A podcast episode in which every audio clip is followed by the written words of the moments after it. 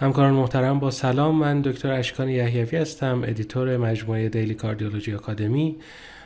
براتون آرزوی سلامتی دارم در این روزهای تلخ و امیدوارم که در آینده نزدیک همه ما فرصت زندگی در ایرانی آزاد و آباد رو داشته باشیم. در این قسمت از سری Impact قصد دارم با شما در مورد یک scientific statement جدید انجمن قلب آمریکا در مورد management acute coronary syndrome در افراد مسن صحبت بکنم. این statement در تاریخ 12 سپتامبر 2022 در مجله Circulation منتشر شده و در واقع update ی هست بر بیانیه قبلی که توسط همین نهاد علمی در سال 2007 منتشر شده بود. همونطور که حتما در جریان هستید تغییرات فیزیولوژیکی که در افزایش سن به خصوص سنین بالای 75 سال دیده میشن تاثیرات مستقیم و غیر مستقیم بیشماری بر سیستم قلبی عروقی دارند و طبعا این تغییرات باعث میشن ملاحظات ویژه‌ای در تشخیص و درمان بیماری های سیستم کاردیوواسکولار در این سن وجود داشته باشه ACS هم به عنوان یک اتفاق نسبتا شایع در سنین بالا از این قاعده مستثنا نیست و حتما باید ملاحظات مختلفی که در برخورد با بیماران مسن مبتلا به این سندروم مهم وجود داره رو مد نظر داشته باشیم. بر اساس مطالعات به طور تقریبی افراد بالای 75 سال حدود 30 تا 40 درصد بستری های مربوط به ACS رو تشکیل میدن و درصد زیادی از مرگ های حاصل از ACS هم در همین سنین اتفاق میافتند. تغییرات آناتومیک و functional ی که به طور شایع در این گروه سنی دیده میشن به علاوه شیوع بیشتر بیماری های زمینه‌ای مختلف مرتبط با سیستم قلب و عروق این بیماران را به گروه نسبتا پیچیده ای از نظر تشخیص، درمان و تعیین prognosis تبدیل کرده. به همین دلیل در این بیانیه به تفصیل توضیح داده شده که approach به این بیماران باید کلنگر در عین حال individualized و با در نظر گرفتن احتمال وجود مشکلات سلامتی باشه که هم comorbidity برای بیماری های قلب و عروق محسوب میشن و هم ممکنه با مشکل فعلی مریض دارای overlap باشن. این scientific statement در 31 صفحه تنظیم شده و بسیار مفصل هست اما نویسندگان برای راحت تر و practical شدن مطالب قسمتی رو تحت عنوان Considerations for Clinical Care آوردن که مرور اون مهمترین نکاتی که باید در برخورد با این دست از بیماران مد نظر داشته باشیم رو در اختیار ما می‌ذاره. در ادامه این موارد رو خدمتتون یکی یکی عرض می‌کنم.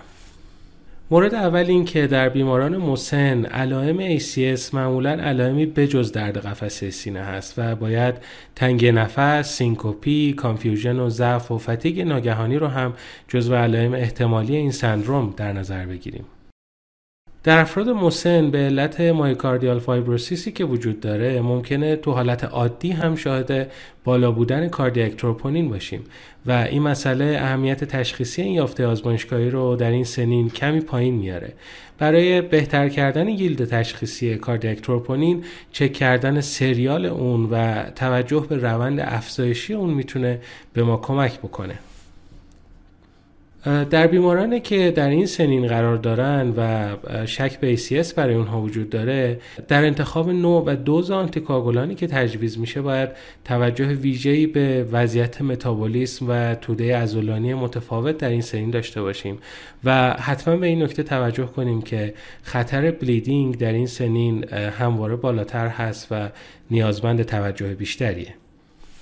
از بین P2Y12 inhibitor ها داروی انتخابی در این دسته از بیماران کلوپیدوگرل هست چون نسبت به ticagrelor و prasugrel ریسک bleeding کمتری برای اون وجود داره. نهایتا برای بیمارانی که دچار ST elevation MI میشن یا complex anatomy دارن در آنژیوگرافی استفاده از ticagrelor هم می‌تونه یک تصمیم منطقی تلقی بشه اما باز هم انتخابی نیستش این دارو در این سنین. کاهش عملکرد کلیوی چه در اثر افزایش سن و چه در اثر بیماری های concomitant ی که در این گروه دیده میشن ریسک بروز contrast induced nephropathy را افزایش میده. به همین دلیل در این گروه سنی به طور خاص باید حتما نسبت به این موضوع حساسیت بیشتری داشته باشیم. هرچند بر اساس مطالعات ریسک های مرتبط با PCI و CABG در افراد بالای 75 سال بیشتر از سایرینه اما سود بخشی clinical این اقدامات هم در این گروه سنی اثبات شده و به همین دلیل صرفا به خاطر سن بالا نباید بیمار را از این مداخلات مهم و نجات بخش محروم بکنیم. نکته دیگه این که بازتوانی قلبی یا cardiac rehabilitation در بیماران مسن post MI اهمیت خیلی خیلی زیادی داره و باید بر اساس function بیمار و با یک دید individualized بر اساس انتظارات و عملکرد هر بیمار به طور جداگانه تنظیم بشه. در بیماران مسن به خصوص افرادی که مشکل cognitive یا حرکتی دارن توصیه قوی وجود داره که از ترکیب های دارویی ساده تر استفاده بشه مثل single pill combination ها و دارو رو برای این بیماران برای مدت طولانی تری تجویز بکنیم تا در نهایت هم دفعات مصرف دارو در روز و هم تعداد مراجعات احتمالی بیمار برای گرفتن دارو به حداقل برسه. به طور کلی manage کردن بیماری در افراد مسن باید به صورت multidisciplinary انجام بشه و حضور متخصصین geriatric medicine پزشکان با تخصص های مختلفی که مرتبط با بیماری های همراه بیماری قلبی عروقی هست حتما وجود اعضای خانواده و سوشیال ساپورت خوب بسیار به کیفیت درمان و بهتر شدن پروگنوسیس در بیماران مسن کمک می‌کنه. آخرین نکته این که باید در نظر داشت در سنین بالا اقدامات تشخیصی و درمانی بر اساس هدفگذاری مشخص و بر پایه تعیین prognosis انجام بشه. تا از اقدامات اضافی و بیفایده جلوگیری کنیم و کاری نکنیم که quality of life بیمار رو تحت تاثیر قرار بده. همکار محترم از توجه شما بسیار ممنونم. امیدوارم که این ارائه کوتاه برای practice روزمره شما مفید بوده باشه.